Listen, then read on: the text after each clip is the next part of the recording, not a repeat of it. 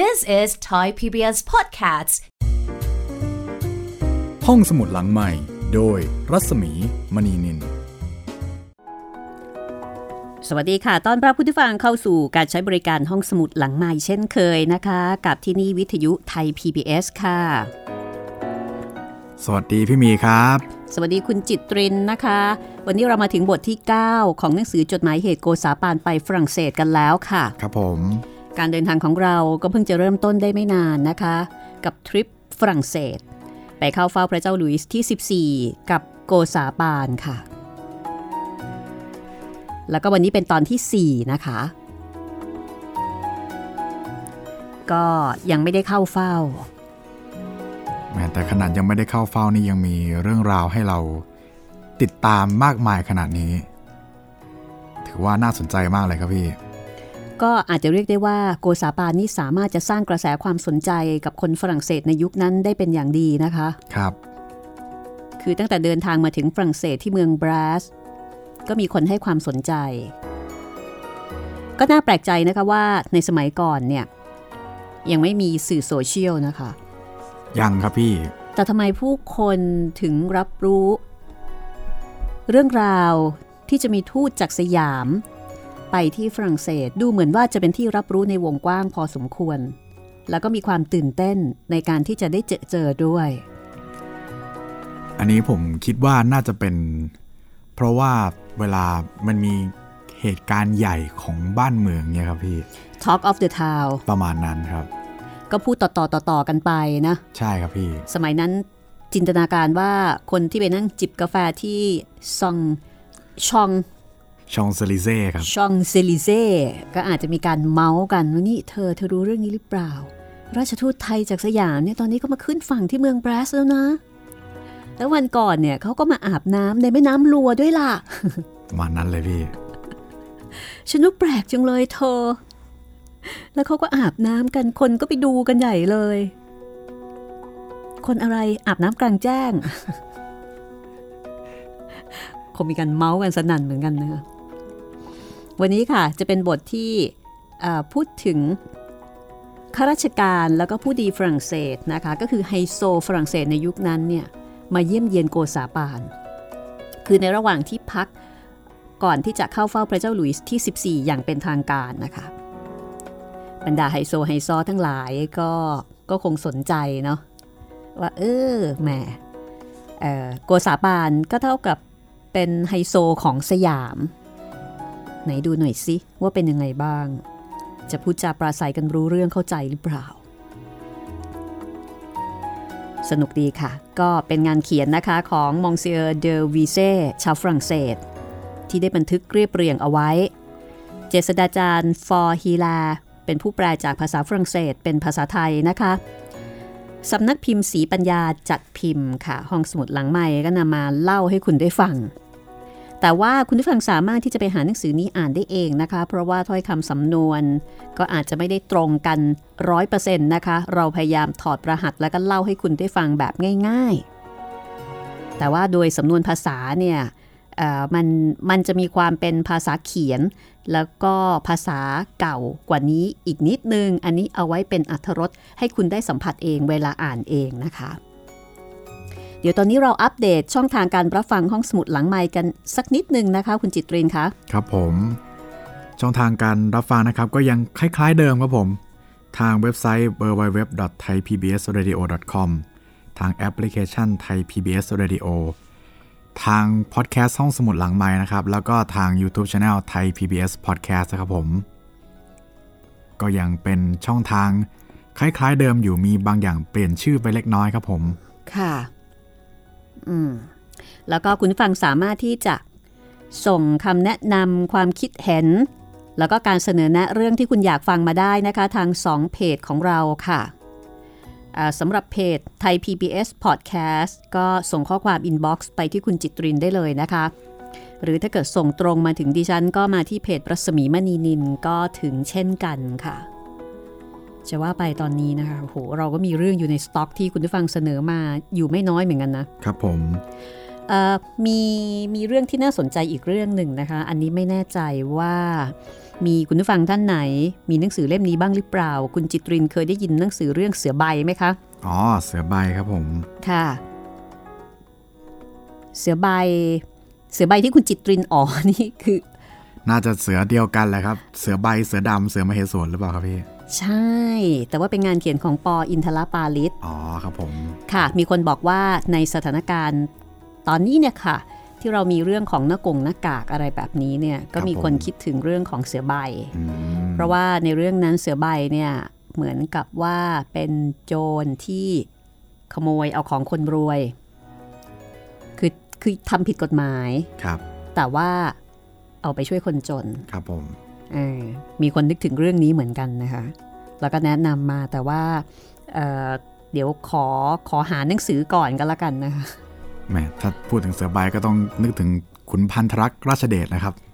อันนั้นคือเป็นเสือใบที่เป็นมนุษย์จริง ๆ เป็นเสือใบจริง ๆ เลย ครับผมค่ะ เสือใบเสือดำเสือไม่เหสวนค่ะ ก็อันนั้นก็เป็นอีกเรื่องหนึ่งที่น่าสนใจนะคะ ครับผม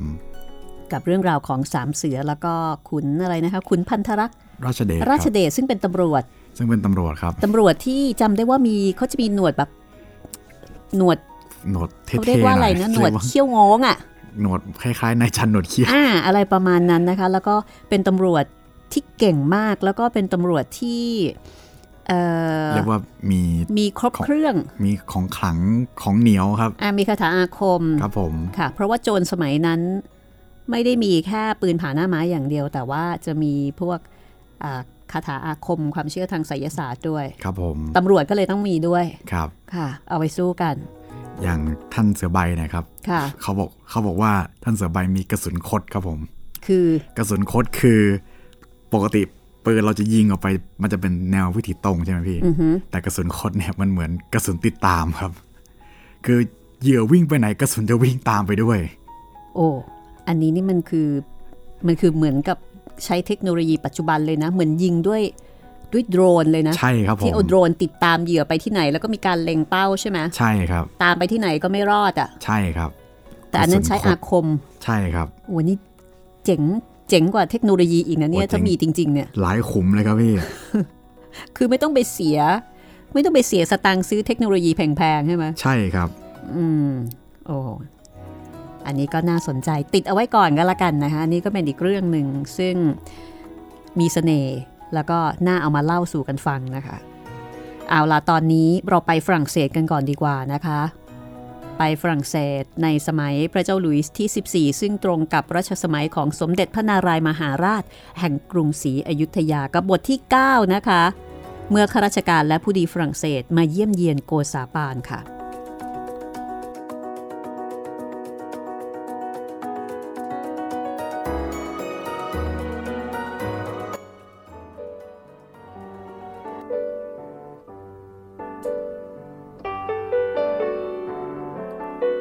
สำนักเดอบานี่มีข้าราชการที่ชื่อว่าเดอบอนเน่เป็นพนักงานเบิกราชทูต เมื่อจะเข้าเฝ้าก็ได้ออกมาคำนับราชทูตไทย แทนพระเจ้าหลุยส์ที่ 14 และขุนนางกระทรวงทหารเรือ และก็กระทรวงว่าการต่างประเทศ ก็มาแทนเจ้าคุณเดอเซเยเล่เสนาบดีกระทรวงนั้น ขุนนางนี้ได้เรียนโกษาปานซึ่งเป็นอัครราชทูตสยามว่า เจ้าคุณเสนาบดี อยากจะใคร่มาหาท่านโดยตนเอง แต่เสียใจที่มาไม่ได้ เพราะต้องตามเสด็จตามหน้าที่จึงใช้ให้กระผมมาคำนับท่านแทนก่อน และตั้งแต่นั้นมา ขุนนางคนนี้ก็เวียนมาฟังข่าวความสุขทุกข์ของท่านราชทูตอยู่เนืองๆมิได้ขาด ซึ่งก็ทำให้ท่านราชทูตปลื้มใจมาก แสดงความขอบอกขอบใจ ขอบใจแล้วขอบใจเล่า ที่ท่านเสนาบดีมีความเอื้อเฟื้อต่อตนชนี้ ในลำดับนั้นผู้หลักผู้ใหญ่ในราชการและก็นอกราชการ ก็พากันแวะเวียนมาเยี่ยมเยียนท่านราชทูตสยามอยู่บ่อยๆ แล้ววันหนึ่ง คุณหญิงเดอเซเยเล่ ซึ่งเป็นภรรยาของท่านเสนาบดีที่กล่าวถึงเมื่อสักครู่นี้ ก็มาหาโกษาปานบ้าง แต่ว่าคุณหญิงไม่ต้องการที่จะให้ราชทูตโกษาปานรู้ว่าท่านเป็นใคร ก็แซงเดินปะปนเข้ามากับสตรีอื่นๆ อีกหลายคน แต่โกษาปานพอเห็นลักษณะ รูปพันธ์สังเกตกิริยาท่าทีมารยาทอันสุขุม ก็รู้ในทันทีว่า สตรีนางนี้คงไม่ใช่หญิงธรรมดาธรรมดา ก็เลยเลือกเอาถาดใส่ผลไม้สดบ้าง ผลไม้กวนบ้าง ยกไปให้นางนั้นรับประทาน โดยหมายจะเป็นเครื่องเชื่อมความวิสาสะ ให้ติดต่อในระหว่างตน กับสุภาพสตรีนางนั้น แล้วก็จะเป็นโอกาสให้ท่านได้ล่วงรู้ว่าหญิงผู้นี้เป็นใครกันแน่ แต่ปรากฏว่าไม่สำเร็จ คุณหญิงเดอเซเยเล่ไม่ยอมเปิดช่องให้ราชทูตไทยรู้เลยมิหนำซ้ำพอถูกซักถามหนักเข้า ท่านก็กลับตอบว่า เป็นหญิงชาวบ้านนอก แขวงเมืองเบอร์ตันหาใช่หญิงชาวกรุงไม่ แต่โกษาปานหรือว่าออกพระวิสุทธิสุนทรไม่เชื่อ แม้ไม่น่าจะเป็นไปได้นะ ก่อนที่ฉันจะเข้ามากรุงปารีสเนี่ย ก็ไปทางเมืองเบอร์ตานมาก่อนแล้ว ก็ยังไม่เคยเห็นว่ามีผู้หญิงคนไหน จะมีลักษณะละมุนละไม เรียบร้อยแล้วก็งามสง่าอย่างท่านคนนี้แม้แต่คนเดียวเลย ฉันก็เลยคิดว่า ท่านคงไม่ใช่หญิงบ้านนอกแน่นอน ต้องเป็นสตรีชาวกรุงปารีสเป็นแน่ ในขณะนั้น ก็ยังมีผู้หนึ่งในที่ประชุม เห็นท่านอัครราชทูต เป็นคนที่ดูคนออกอย่างแม่นยำคือทึ่งมาก ที่ท่านผู้หญิง เดอเซเยเล่ไม่สามารถที่จะปิดบังโกษาปานได้ ก็เลยถามโกษาปานตรงๆว่า เออท่าน ที่เจ้าคุณราชทูตเข้าใจว่า นางคนนี้ไม่ใช่หญิงเมืองเบอร์ตาน ก็คงจะเป็นเพราะวิธีแต่งตัวละมั้ง สงสัยจะเป็นเพราะว่า เสื้อของหญิงบ้านนอก กับหญิงชาวเมืองไม่เหมือนกันนะสิจึงทำให้ท่านเข้าใจได้ชนี้ แต่ถึงจะเป็นแหม่มตามหัวเมือง หรือแหม่มในวังก็ช่างเถอะ เมื่อขึ้นชื่อว่า เสื้อแหม่มฝรั่งแล้ว ท่านเห็นเป็นอย่างไร เราฝรั่งฝรั่งด้วยกัน อยากจะใคร่รู้ว่า ท่านที่เป็นคนไทย จะลงความเห็นอย่างไรในเรื่องนี้ เหมาะดี หรือไม่เหมาะดี ขอเชิญท่านอธิบายให้ฟังบ้างเถอะ เมื่อทางฝรั่งนะคะ เชื้อเชิญให้วิพากษ์วิจารณ์ การแต่งกายของสตรีฝรั่งเศส อันนี้ก็เป็นเรื่องที่ท้าทายทีเดียว ว่าจะตอบอย่างไร ที่ให้ดูดีคือดีด้วยกันทั้งสองฝ่าย ลองไปฟังดูนะคะว่าโกษาปานหรือออกพระวิสุทธิสุนทร จะให้ความเห็นกับเรื่องนี้อย่างไร แม้ท่าน เครื่องแบบแหม่มนี้เหมาะดีมาก แต่ว่าถ้าแหม่มจะแต่งอย่างผู้หญิงไทย จะเพิ่มความสวยงามได้อีกเป็นกองเลย อ๋อ อย่างนั้นเชียวเหรอ แล้วผู้หญิงชาวสยามเขาแต่งกันอย่างไรเล่า หญิงเมืองไทยนั้นหรือท่าน เขาผิดกับแมมตรงที่ว่า แมมนั้นช่างปิดตัวมิดชิด แทบจะไม่เห็นผิวเนื้อเลย นอกจากวงหน้านิดหน่อย แต่ผู้หญิงเมืองไทยนั้น หาเป็นเช่นนั้นไม่ แทนที่เขาจะนุ่งห่มปกปิดร่างกายให้มิดชิด ตั้งแต่เท้าไปจนถึงศีรษะนั้น เขาห่มปิดแต่บางส่วนของร่างกายเท่านั้น อีกบางส่วน เขาทิ้งให้ปรากฏเปิดเผยชนนี้ ลักษณะงดงามของสตรีเมืองไทย จึงมีภาษีกว่าในเมืองนี้ ถ้าแมมจะเอาอย่างนี้บ้างแล้ว ก็เข้าใจว่า ผู้หญิงเมืองฝรั่งนี้ จะงามขึ้นอีกเป็นหลายเท่าแน่นอนนี่ก็เป็นคารมของโกษาปานเมื่อวิพากษ์วิจารณ์การแต่งตัวของผู้หญิงฝรั่งเศส ว่าแหมถ้าโป๊กว่านี้อีกสักนิดหนึ่งนี่ก็จะดีมิใช่น้อย ปกปิดมากไปหน่อย ทีนี้กลับมากล่าวถึงบรรดาท่านที่ได้ออกมาเยี่ยมเยียน ราชทูตโกษาปานต่อไปว่า ในช่วงเวลานั้น มีคนมาหาโกษาปานเยอะ ถ้าใครมาหาไม่ว่าเวลาใด เดอร์บิเซ่บันทึกเอาไว้ว่า โกษาปานก็จะกระทำคำนับรับรอง อย่างถูกแบบและก็ถูกอัธยาศัยของผู้ที่มานั้นทุกอย่างทุกประการ คือสามารถที่จะต้อนรับได้อย่างเหมาะสมทั้งถูกต้องและก็ถูกใจ เช่น ถ้าคนที่มามาในเวลาที่โกษาปานกำลังรับประทานอาหาร ไม่ว่าจะเป็นเวลาเที่ยงวันหรือเวลาเย็น โกษาปานก็จะต้องเชื้อเชิญ ให้แขกที่มาหานั้นอยู่ร่วมรับประทานอาหารด้วยกัน ถ้าผู้ที่มาหาเป็นผู้ใหญ่มาก ก็จะยกข้าวยกของให้รับประทานด้วยตัวเอง ยกเก้าอี้ให้นั่งเองก็มี เชิญให้นั่งในที่เป็นประธานหัวหน้าก็มี ครั้นรับประทานอาหารเสร็จแล้วก็ยืนขึ้นกล่าวคำอวยชัยให้พรตามภาษาสยาม บางทีถึงกับมีการใช้คำฝรั่งเศสเจือปนบ้างก็มี ซึ่งเรื่องนี้เดอวีเซ่ก็มองเห็นว่าเป็นเรื่องที่น่าเอ็นดูจริง ๆ แล้วก็เดอวีเซ่ก็ยังชมเชยโกษาปานว่า เป็นคนที่ออกเสียงภาษาฝรั่งเศส ได้ชัดเจนแจ่มใส ไม่มีเสียงแปร่งเจือปนเลย คือปกติแล้ว ชาวต่างประเทศ ไม่ว่าจะเป็นเยอรมัน อิตาเลียน ถ้าหัดพูดภาษาฝรั่งเศส มักจะพูดเสียงแปร่ง ไม่ต้นเสียงก็หางเสียงจะต้องยักเยื้องหนักเบา คือเพี้ยนไปจากสำเนียงฝรั่งเศส แต่เดอวีเซ่ชมโกษาปานว่า ราชทูตไทยนี้หาเป็นเช่นนั้นไม่ ถึงแม้ว่าจะยังพูดได้น้อยคำก็จริงอยู่ แต่คำที่พูดออกมานั้น น้ำเสียงชัดเจนแจ่มใส ไม่มีเสียงแปร่งเจือปนเลย แล้วก็สันนิษฐานว่า หรือจะเป็นเพราะภาษาสยาม ไม่ใช่ภาษาที่มีคำเสียงสูงและเสียงต่ำ จึงสามารถจับเสียงภาษาฝรั่งเศสได้ถูกต้อง แต่ว่าตรงนี้ผู้แปลคือเจษดาจารย์ฟอร์ฮีลา ก็ได้ให้ความเห็นว่าขอคัดค้านผู้เรียบเรียง เพราะว่าบรรดาภาษาต่างๆ ซึ่งมีใช้อยู่ในโลกนี้ ภาษาไทยเป็นภาษาหนึ่ง ซึ่งได้ชื่อว่า คือมีเสียงสูงต่ำเป็นพิเศษพิสดาร กว่าภาษาอื่นๆ เจษฎาจารย์ฟอร์ฮีแลเข้าใจว่า ถ้าราชทูตคราวนั้น พูดฝรั่งเศสสำเนียงถูกต้องแบบนี้ คงเป็นเพราะเหตุที่เคยดัดสำเนียงในภาษาของตนก็คือภาษาไทยมานักต่อนักแล้ว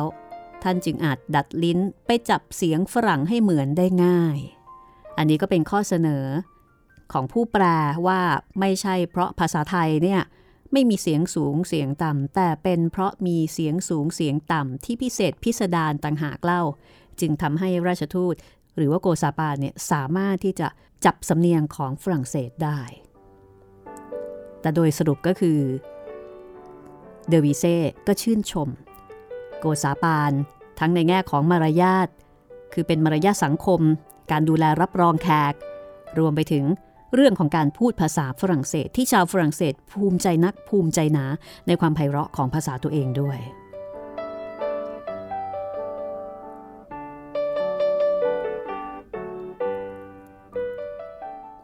อันว่าสำนักเดอแบนี่ที่โกษาปานพักแรมอยู่นี้ เป็นตำหนักที่ตั้งอยู่ใกล้กับเมืองโซ และเมืองโซก็มีบ้านของเสนาบดีเยอเซเยเล่ ซึ่งเป็นตึกรามบ้านช่องใหญ่โตโรโหฐาน ราวกับวังเจ้านาย เจ้าพนักงานผู้ประจำดูแลเอาใจใส่ราชทูตสยาม จึงได้เชิญราชทูตสยามไปดูบ้านเสนาบดีนั้น เพราะว่าเป็นบ้านที่น่าดูน่าชมอยู่ส่วนหนึ่ง บ้านนี้มีน้ำพุพวยพุ่งออกมาเป็นสายสายยาเมื่อถูกแสงตะวันด้วยแล้ว ก็จะออกประกายขาวเขียวแดงคล้ายสีรุง้ง ใครที่ได้ไปชม ก็เป็นต้องออกปากชมกันทั้งนั้นว่า สวยงามอย่างยิ่ง แต่ในส่วนของราชทูตโกษาปานนั้น ท่านกลับมีท่าทีเฉยเฉยดูไปดูมา ก็ทำท่าเฉยเฉยเป็นนาน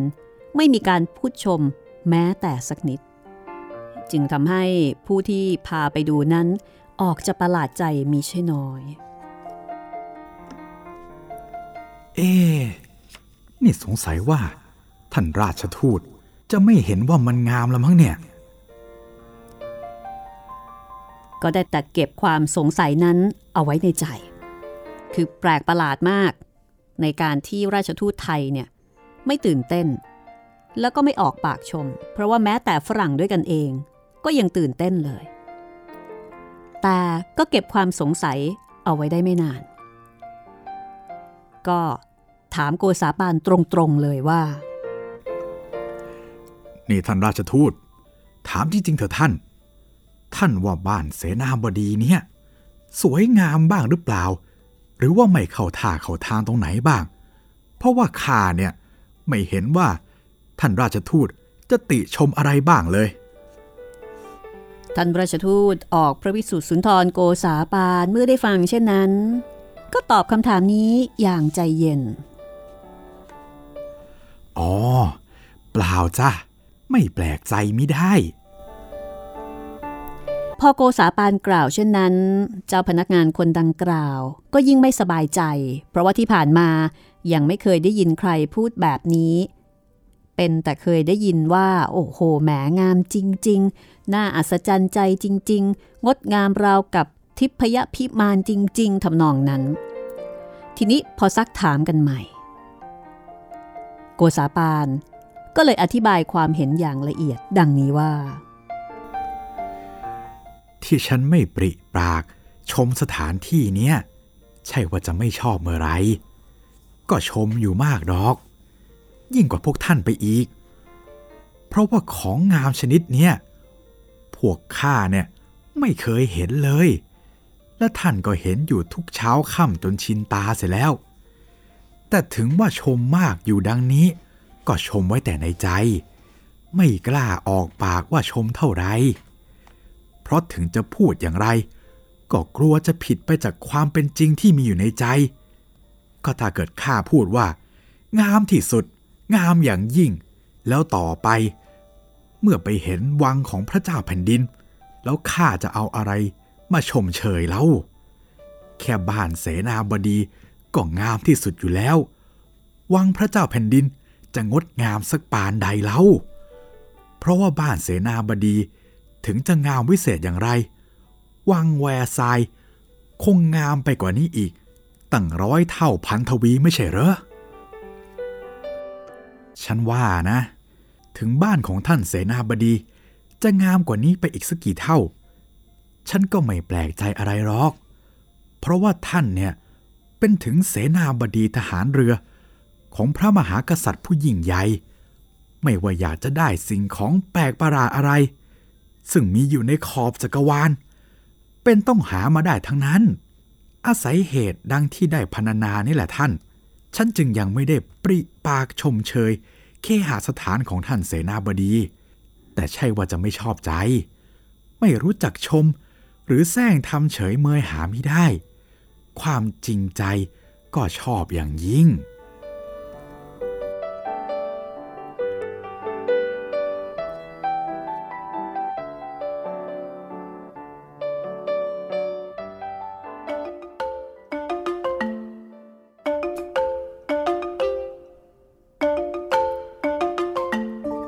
ก่อนที่ท่านพระชทูตจะออกไปจากบ้านของท่านเสนาบดีนั้น เจ้าพนักงานก็ได้จัดการเลี้ยงอาหารบ่าย ตามแบบที่เรียกอังบีคือ คือว่าสลับอาหารคาวหวานรับประทานปนกัน ไม่แยกรับประทานของคาวก่อน แล้วรับประทานของหวานตามธรรมเนียมที่เลี้ยงกันธรรมดา ซึ่งเมื่อราชทูตสยามกลับ ก็ดูเป็นที่พอใจกันเป็นอันมาก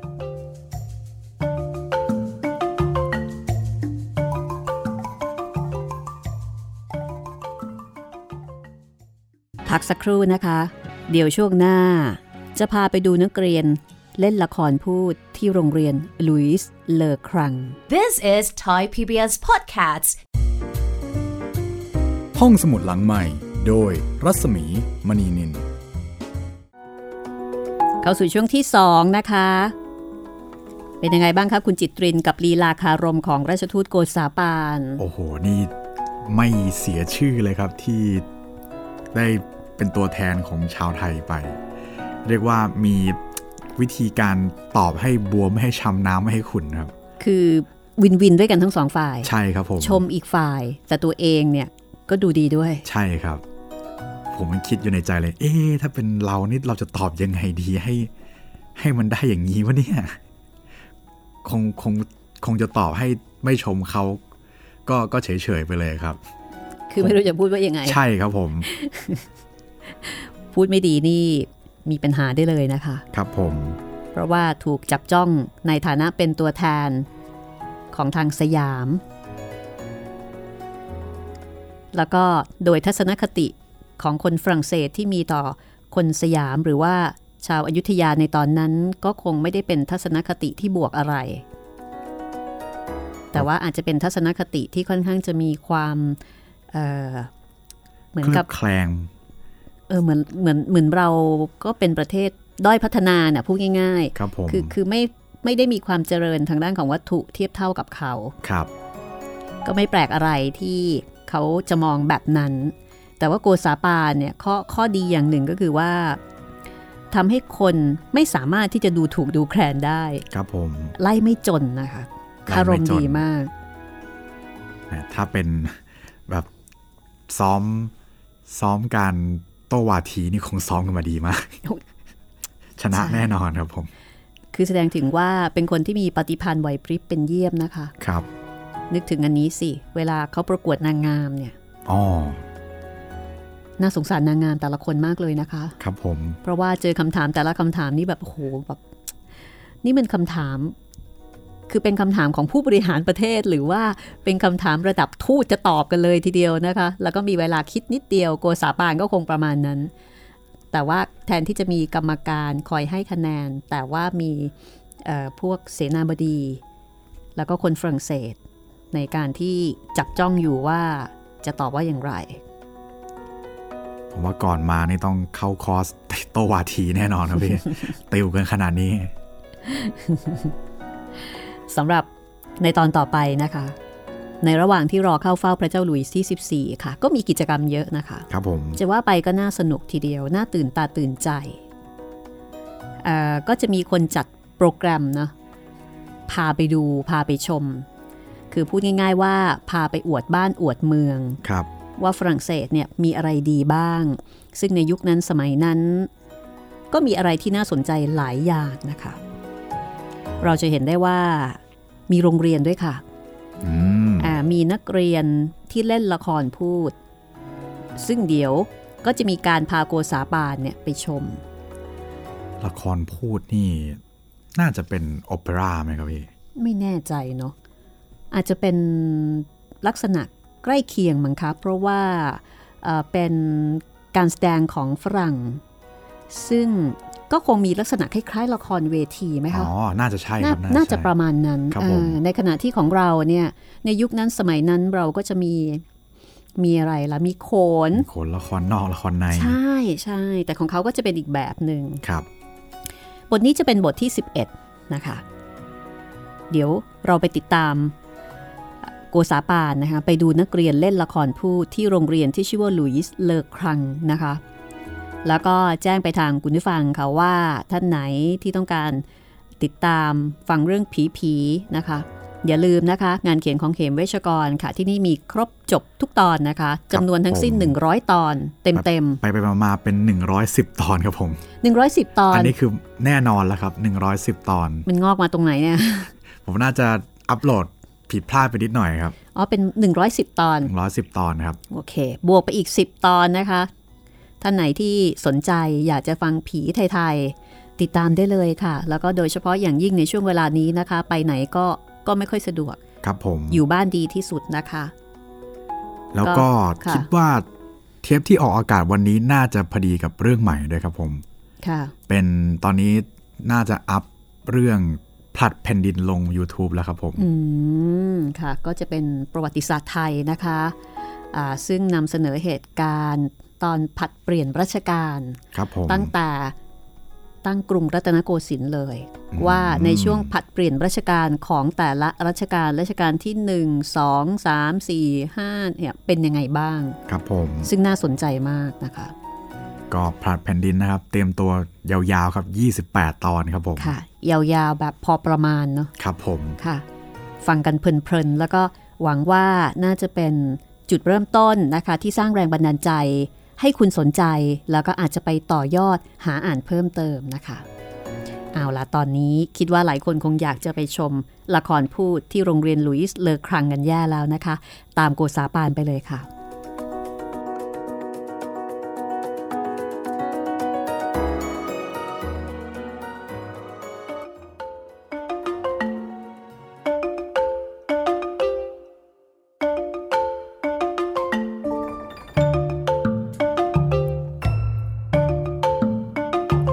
ครั้งหนึ่งนั้น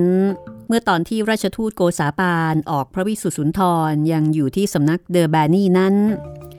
บาทหลวงเดอลาชา ซึ่งเป็นพระสงฆ์ผู้ใหญ่ในพระราชสำนักสมัยนั้น แล้วก็เป็นประมุขหัวหน้าของคณะนิกายบาทหลวงเยซูอิต ก็ได้มาเชิญกลุ่มของราชทูต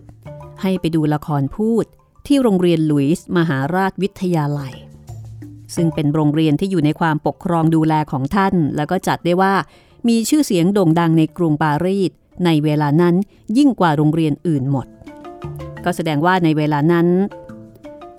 ในกรุงปารีสก็มีระบบโรงเรียน กันเป็นเรื่องเป็นราวนะคะ แล้วก็มีหลายโรงเรียนด้วยสำหรับเรื่องที่จะเล่นนั้น เป็นเรื่องของพระเจ้าครอวิส ท้องเรื่องหรือว่าเนื้อเรื่อง ก็กล่าวถึงพระเจ้าครอวิส ที่กำลังสู้รบกับเยอรมัน ที่เมืองตอนเบียกในครั้งดึกดำบรรโน้น พระเจ้าครอวิส สู้ไม่ไหวจะเสียท่า ไม่ทรงทราบว่าจะแก้ไขเอาชัยชนะด้วยวิธีใด ก็นึกถึงพระมเหสี คือพระนางครอติล ซึ่งเป็นคริสตังหรือว่าแคทอลิก แล้วก็เคยทรงชักชวนพระราชสวามี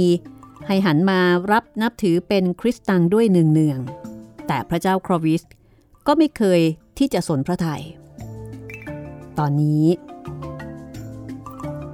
พระเจ้าครอวิสไม่มีที่พึ่ง ไม่รู้จะทำอย่างไรในสถานการณ์เช่นนั้น ก็เลยกลับพระไทย บนบาน อ้อนวอน ระผู้เป็นเจ้าบนสวรรค์ในขณะนั้นว่าข้าแต่พระผู้เป็นเจ้าของนางคอติน ถ้าพระองค์ทรงช่วยให้ข้ามีชัยชนะต่ออริราชศัตรูข้าจะขอประกาศตน เป็นสาวกของพระองค์ด้วยอีกคนหนึ่ง ขอทรงช่วยให้เห็นประจักษ์ด้วยเถิด ปรากฏว่า พอทรงสวดอธิษฐานดังนี้ไม่ช้า พวกเยอรมัน ซึ่งเป็นผู้มีชัยชนะอยู่ในตอนนั้น กลับพ่ายแพ้เปิดหนีไปในทันใด พระเจ้าครอวิสก็ทรงเห็นเป็นที่มหัศจรรย์ จึงทรงหันมาเลื่อมใสศรัทธา แล้วก็เป็นคริสตังหรือว่านับถือแคทอลิก ตามพระมเหสีคือนางครอติลตั้งแต่นั้นมา พอเสร็จศึกครั้งนั้น พระองค์ก็เสด็จมารับศีลล้างบาป เป็นแคทอลิก หรือว่าเป็นคริสตัง ที่วัดในเมืองแรมนั่นเอง แล้วตั้งแต่นั้นมา พระเจ้าแผ่นดินฝรั่งเศส ก็ได้เป็นคริสตังสืบต่อกันมาเกี่ยวกับเรื่องของราชทูตที่ได้ถูกเชิญไปในที่ประชุมเช่นนั้น ก่อนหน้าที่ท่านราชทูตสยามโกษาปาน ได้เข้าไปเฝ้า และทูลถวายพระราชสาร ตอนแรกท่านก็ไม่กล้ารับเชิญ เพราะเกรงว่าจะเป็นการดูหมิ่นพระบรมเดชานุภาพ ของพระเจ้าอยู่หัวทั้งสองพระนคร แต่ก็ไม่กล้าที่จะปฏิเสธเสียตรงๆ เพราะว่าคนที่มาเชิญก็เป็นผู้หลักผู้ใหญ่ เป็นที่เคารพนับถือของพระเจ้าหลุยส์ที่ 14 คือตอนนี้ยังไม่ได้ไปเข้าเฝ้าพระเจ้าหลุยส์ที่ 14 อย่างเป็นทางการ โกษาปานก็เหมือนกับว่าไม่แน่ใจ ว่าควรจะไปไปดูละครไปโน่นไปนี่ก่อนไหม แต่แต่ทีนี้คนมาเชิญนั้นก็เป็นขุนนางผู้ใหญ่ โกษาปานก็เลยกล่าวต่อไปว่า แต่ลำพัง เราผู้น้อยก็ไม่กล้ารับเชิญจากใครผู้ใดหมด ก่อนที่จะไปได้เข้าเฝ้าพระเจ้าหลุยที่ 14 แต่ในเมื่อพระเดชพระคุณคุณพ่อมหากรุณานี้ เป็นผู้มีอาวุโส แล้วก็มีคุณวุฒิปรีชาสามารถ เป็นที่เคารพนับถือของมหาชนทั่วไป นับตั้งแต่พระเจ้าแผ่นดิน ลงไปจนถึงราษฎรคนสามัญท่านมาเชื้อเชิญเรา โดยเห็นว่า หามีโทษมีผิดไม่ได้ กลับจะเป็นคุณประโยชน์สำหรับจะได้ซึมซาบขนบธรรมเนียมการศึกษาในเมืองนี้ เราจึงมีความยินดี ที่จะรับคำเชื้อเชิญของคุณพ่อ แล้วก็ไปดูละครพูดในครั้งนี้ ก็เป็นอันว่า ออกพระวิสุทธิสุนทรหรือว่าโกษาปาน รับคำเชิญ ทีนี้ อถึงกำหนดวันที่จะเล่นละครนั้น ในเวลาเช้า 6นาฬิกา เจ้าพนักงานก็ได้จัดกระบวนรถม้าคู่ของหลวง มารับโกษาปานแล้วก็คณะทูต ที่สำนักเดอแบนี่ แล้วก็ได้ออกเดินทางไปยังกรุงปารีส ไปที่วังแห่งหนึ่ง ซึ่งมีการตกแต่งประดับประดา เอาไว้รอต้อนรับคณะทูตสยาม เรียกว่า วังราชทูต ในขณะที่กำลังนั่งรถมานั้น เจ้าพนักงานได้คลี่มูลี่รถลงหมด คือคลี่ม่านปิดรถ เพื่อที่จะไม่ให้คนฝรั่งเศสในตอนนั้นมองเห็นว่า ใครมาในรถคันนั้น เพราะเกรงว่า ถ้ารู้ถึงหูชาวบ้าน ก็จะเกิดการลือกระชอนไปทั่ว แล้วก็จะเกิดการเออกระเริกคลึกครื้นมากไป ไม่สมควรกับการที่จะรับรองราชทูตอย่างเงียบๆเอาไว้ก่อน กว่าที่จะได้เข้าเฝ้า คือตอนนี้ ยังไม่ได้เข้าเฝ้าอย่างเป็นทางการ การที่จะพาคณะของราชทูตไปไหนมาไหน จึงยังไม่เป็นทางการ ดังนั้นไม่ว่าจะเดินทางไปไหน ก็จะมีการไม่เปิดเผย ครี่ม่าน ปิดหมดเลย ไม่ให้ใครเห็น คณะของราชทูตก็ได้รอพักอยู่ที่วังราชทูตนั้น จนกว่าจะถึงเวลาละครเล่น พอถึงกำหนดเวลา บาทหลวงเยซูอิตก็จัดรถพิเศษ อีกสี่คัน มารับราชทูตจากวังที่พัก พาไปยังโรงเรียนซึ่งเป็นสถานที่จัดการแสดง คนขับรถทั้งสี่ล้วนแต่งเครื่องแบบ ยี่ห้อเจ้าของรถทั้งนั้น เช่น คันหนึ่ง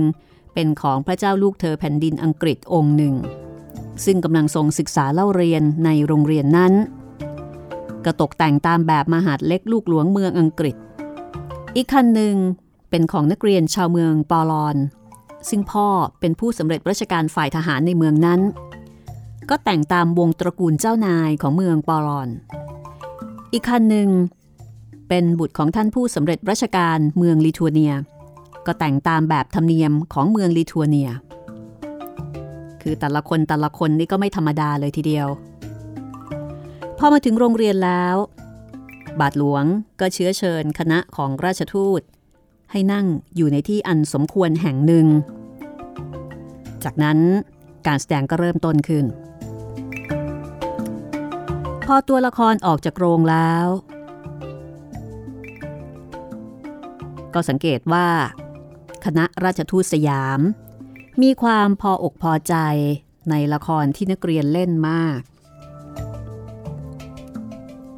เดอวิเซ่บอกว่า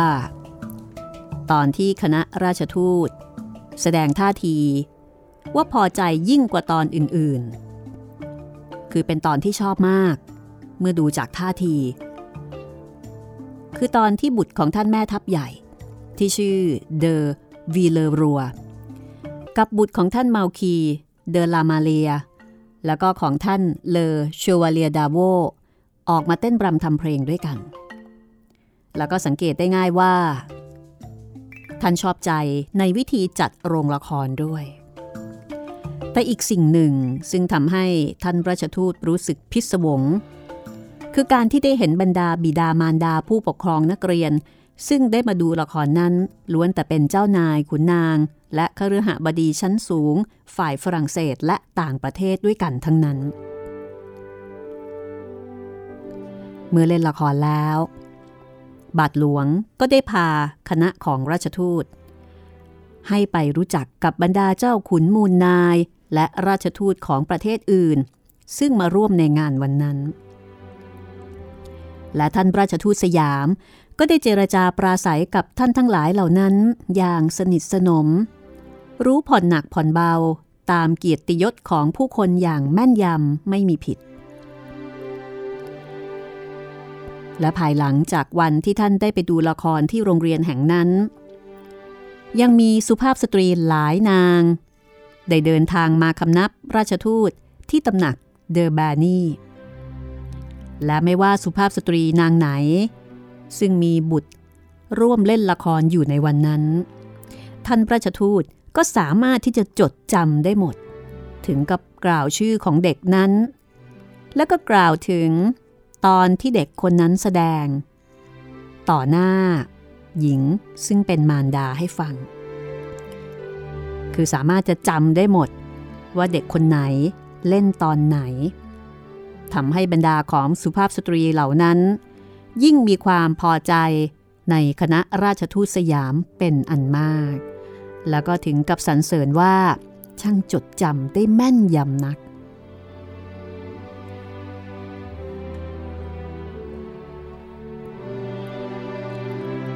นี่ก็เป็นอีก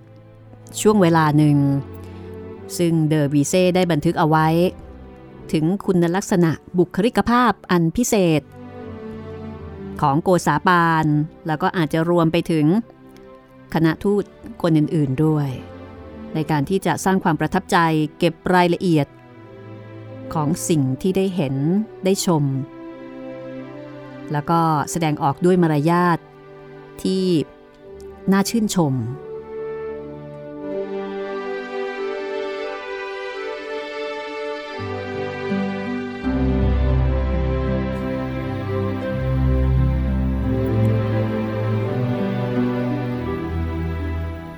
ดงว่าในยุคนั้นนะคะปารีสน่าจะมีโรงเรียน แล้วก็เหมือนกับมีละครโรงเรียนละครมหาวิทยาลัย เหมือนกับสมัยปัจจุบันเลยนะนี่ แล้วก็ที่สำคัญก็คือว่าพ่อแม่ก็ไปดูลูกตัวเองแสดง อันนี้คือสมัยกรุงศรีอยุธยานะคะ ซึ่ง ในสมัยกรุงศรีอยุธยาของเราเนี่ยเรายังไม่มีระบบโรงเรียน ตอนนั้นเรายังผู้ชายก็เรียนจากพระนะคะบวชเรียนใช่ไหมครับพี่ค่ะ ผู้หญิงผู้หญิงที่จะได้เรียนก็คือต้องเป็นลูกขุนน้ำขุนนาง ลูกเจ้านาย การเรียนของผู้หญิงในสมัยนั้นก็คือวัง ครับผม ต้องถวายตัวมาเป็นนางใน แล้วก็อาจจะได้เรียนหนังสือ แต่ที่สำคัญก็คือ เรียนสิ่งที่จะต้องใช้ในชีวิตก็คือเรียนการบ้านการเรือนครับ แต่ว่ามันไม่ใช่ระบบโรงเรียน เหมือนอย่างฝรั่งเศสในตอนนั้นที่มีมีระบบนี้แล้วแล้วก็มีการแสดงของนักเรียนด้วย ครับผม แล้วพ่อแม่ก็เหมือนยุคนี้แหละค่ะ พ่อแม่ก็ไปเชียร์ลูก แล้วก็ปลื้ม เมื่อโกษาปานจำได้ ว่า อ๋อ นี่ลูกเธอคนนั้นใช่ไหม คนนี้ใช่ไหม อ๋อจำได้ เล่นตอนนั้นตอนนี้ อ๋อแม่ก็ปลื้มนะคะปลื้มครับผม เดี๋ยวตอนต่อไปค่ะ จะเป็นตอนที่ไม่อยากให้คุณพลาดเลยนะคะเห็นชื่อตอนละค่ะ ราชทูตกระทำวิสาสะกับสตรีชาวฝรั่งเศสครับ พูดง่ายๆนะคะ ประฝีปากกันค่ะ ครับผม ต่อปากต่อคำนะคะ ชิงไหวชิงพริบ แล้วก็ เรื่องที่สตรีชาวฝรั่งเศส จะต่อปากต่อคำกับโกษาปานก็คงไม่ใช่เรื่องศึกสงครามบ้านเมืองอะไรนะคะครับผมก็คงจะเป็นเรื่องที่ผู้หญิงสนใจ นั่นก็คือเรื่องของการมีเมีย เรื่องผัวเรื่องเมียนี่เอง ใช่ เรื่องของการมีเมียของโกษาปานนั่นเองค่ะ ซึ่งว่ากันว่าในยุคนั้นก็เป็นที่ร่ำลือเป็น Talk of the Town นะคะว่าเนี่ยราชทูตคนนี้ มีเมียเยอะ โอ้อันนี้ผู้หญิงฝรั่งเศสรับไม่ได้ค่ะ ถ้าอยากรู้ว่าประเด็นที่อ่อนไหวแบบนี้ แล้วก็เป็นประเด็นที่จะทำให้โกซาปานเนี่ยดูแย่ไปเลยเนี่ยนะคะ โกซาปานจะจัดการอย่างไร เดวิเซ่ซึ่งเป็นชาวฝรั่งเศสในยุคนั้นได้เห็นและได้บันทึกเอาไว้อย่างไร ต้องติดตามตอนหน้าอันนี้น่าสนใจมากค่ะ ครับผม แต่เดี๋ยวก่อนจะจบกันไปเมื่อกี้นี้มีชื่อเมืองแปลกๆอยู่เมืองหนึ่งใช่ไหมพี่ค่ะชื่อเมืองว่าปอลอนใช่ไหมครับ อืมค่ะจริงๆแล้วมันถ้าอ่านเป็นฝรั่งเศสมันต้องอ่านว่าปอลอน แล้วก็มีเน่เล็ก ๆ ด้วยครับปอลเน่ใช่ครับแล้วจริง ๆ มันคือเมืองโปแลนด์ครับผมอ๋อเหรอคะใช่หมายถึงครับประเทศโปแลนด์ใช่ประเทศโปแลนด์เลยครับอืมนั่นก็หมายถึงว่าแต่ก่อนนี้โปแลนด์นี่ก็เหมือนกับเป็นเมืองเมืองหนึ่งใช่ครับ คือมันจะต้องมีเน่แบบนิดเดียวนิดนึงครับ ปอลอนเนี่ยอย่างเงี้ยครับอ๋อปอลอนเนี่ยเพราะว่าผมสงสัยเพราะว่ามันมีอังกฤษใช่ไหมพี่ค่ะแล้วมันก็มีลิทัวเนียด้วยอืมซึ่งทั้งสองสองอันเนี้ยเป็นประเทศแล้วผมก็เอ๊ะปอลอนน่าจะเป็นประเทศนะ ก็คืออยู่อยู่ทางตะวันออก ใช่ครับผม ยุโรปตะวันออกครับนะคะอะเป็นความรู้ใหม่นะคะว่าปอลอนเนี่ยเน่แบบนิดเดียวจริงๆพี่เนอะแค่เนอะอะครับอ่าฮะ ปอลอนเนี่ยครับผมประมาณนั้นครับประมาณนั้น นี่เหมือนเราได้ติดตามโกษาปานไปด้วยนะคะ ครับผมค่ะ นอกเหนือจากเล่าเรื่องให้คุณได้ฟังแล้วนะคะ คุณจิตรินซึ่งเคยเรียนฝรั่งเศสมาก่อนนะคะ ก็จะพยายามหาความรู้ เท่าที่เราสามารถจะหาได้นะคะ ในเวลาอันจำกัดให้คุณได้ทราบ ถือว่าเป็นความรู้ข้างเคียงนะคะ ที่ทำให้เราติดตามทริปการเดินทางของโกษาปานไปอย่างออกรถออกชาติ แล้วก็สนุกเข้าใจมากยิ่งขึ้นค่ะ วันนี้หมดเวลาของห้องสมุดหลังใหม่แล้วนะคะ คราวหน้าตอนหน้าอย่าลืมค่ะ ราชทูตจะประฝีปากนะคะ กับสตรีชาวฝรั่งเศสที่จ้องจะดูถูกอยู่ว่าอีตาคนนี้เมียเยอะ ครั้งหน้าเจอกันค่ะ สวัสดีค่ะ สวัสดีครับ ห้องสมุดหลังใหม่ โดยรัศมีมณีนิน This is Thai PBS Podcasts.